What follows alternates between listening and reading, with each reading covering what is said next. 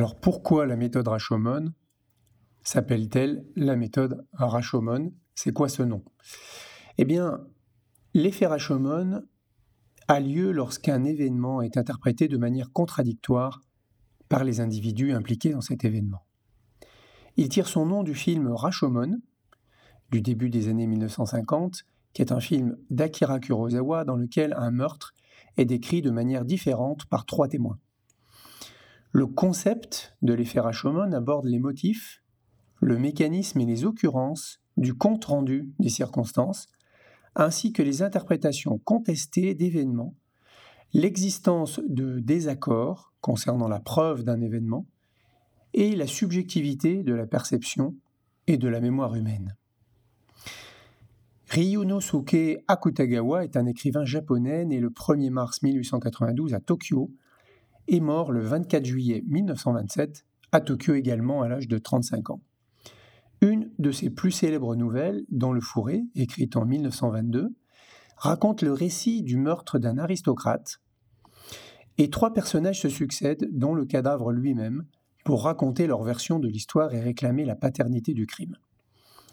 Cette nouvelle magnifique, moderne, baroque, est la source d'inspiration principale du film d'Akira Kurosawa, Rashomon.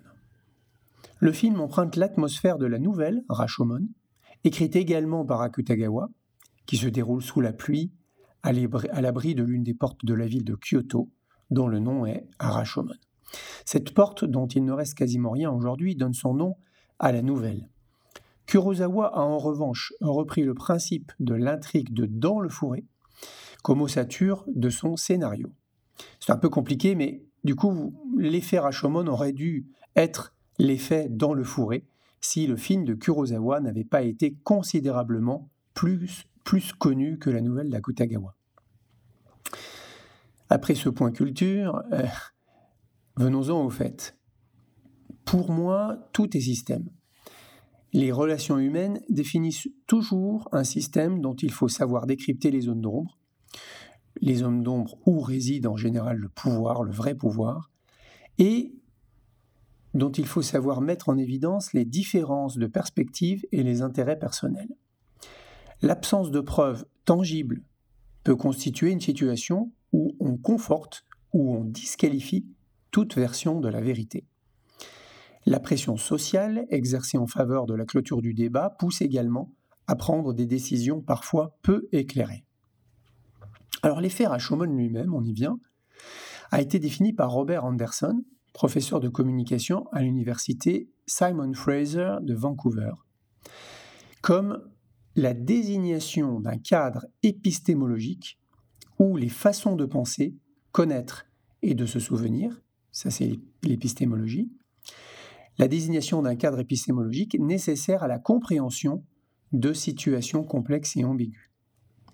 Alors Nour Yalman, professeur émérite de l'université d'Harvard, racontait dans un cours à l'université de Chicago début 1966, auquel assistait Anderson, que le principal problème de l'anthropologie est de traiter de l'effet Rashomon.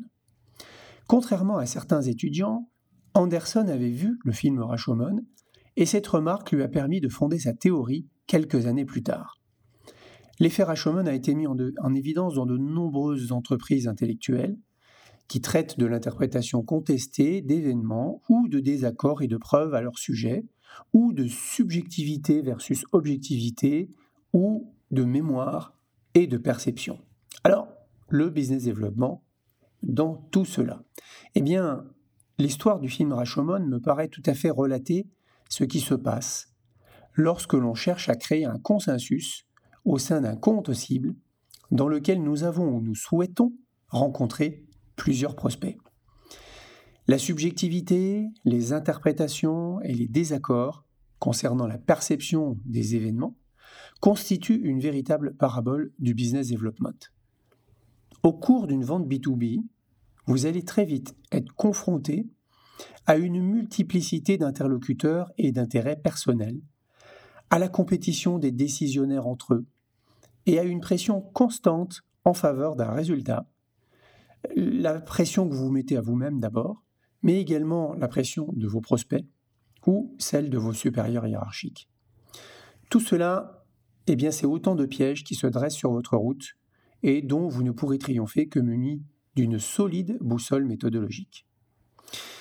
Donc maintenant, vous n'aurez plus aucune excuse pour savoir expliquer euh, que la méthode Rashomon vous aide à décrypter la complexité des systèmes et des situations chez vos prospects de manière simple, efficace et en faveur d'un consensus qui vous est favorable. Alors, comment devient-on euh, ce vendeur exceptionnel que la méthode Rashomon propose de devenir et pour construire également un business récurrent? Dans le business development, d'abord, on se confronte à un exercice qui est très difficile et qui rebute autant qu'il fascine. Et il, faut, va falloir dépasser vos croyances, vos peurs pour aller de l'avant avec confiance. On associe spontanément le business development à des confrontations pénibles, à des qualités humaines dévoyées, tournées vers la prédation et la manipulation.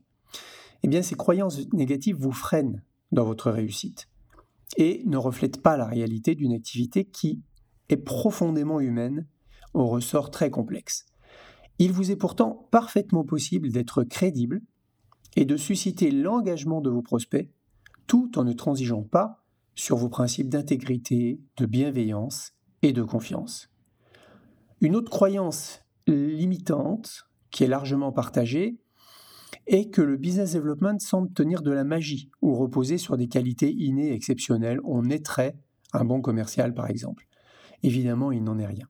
Alors, comment trouver les solutions pour vous programmer à réussir et maîtriser les outils et les méthodes gagnantes eh bien, je pense, et j'espère le démontrer jour après jour avec mes clients, que le business development B2B est une activité qui s'apprend, qui demande du temps et un haut degré d'engagement pour obtenir des résultats à la fois clairs, mesurables et reproductibles.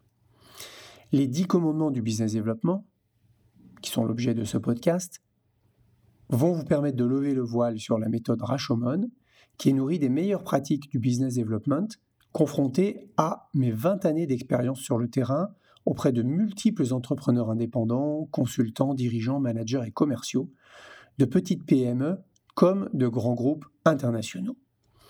Très structuré, mais pour autant facile à implémenter, c'est un véritable concentré d'efficacité qui va vous permettre de booster votre activité commerciale, peut-être même au-delà de vos espérances, et de passer d'un monde où vous vous sentiez dévalorisé par le commercial, pas récompensé par vos efforts, vous aviez peur de déranger les gens, vous ne saviez pas dimensionner votre activité, ou finalement tout cela était déceptif, à un monde où vous allez valoriser vos actions de business development, vous allez gagner la confiance de vos clients, mais aussi prendre confiance en vous-même, retrouver de l'harmonie à travers l'expression de vos convictions et une idée de la co-construction de l'engagement que vous allez avoir avec vos clients, qui euh, qu'il faudra écouter, mais qui du coup écouteront aussi attentivement ce que vous avez à dire, dans un esprit de bienveillance, pour pouvoir, in fine,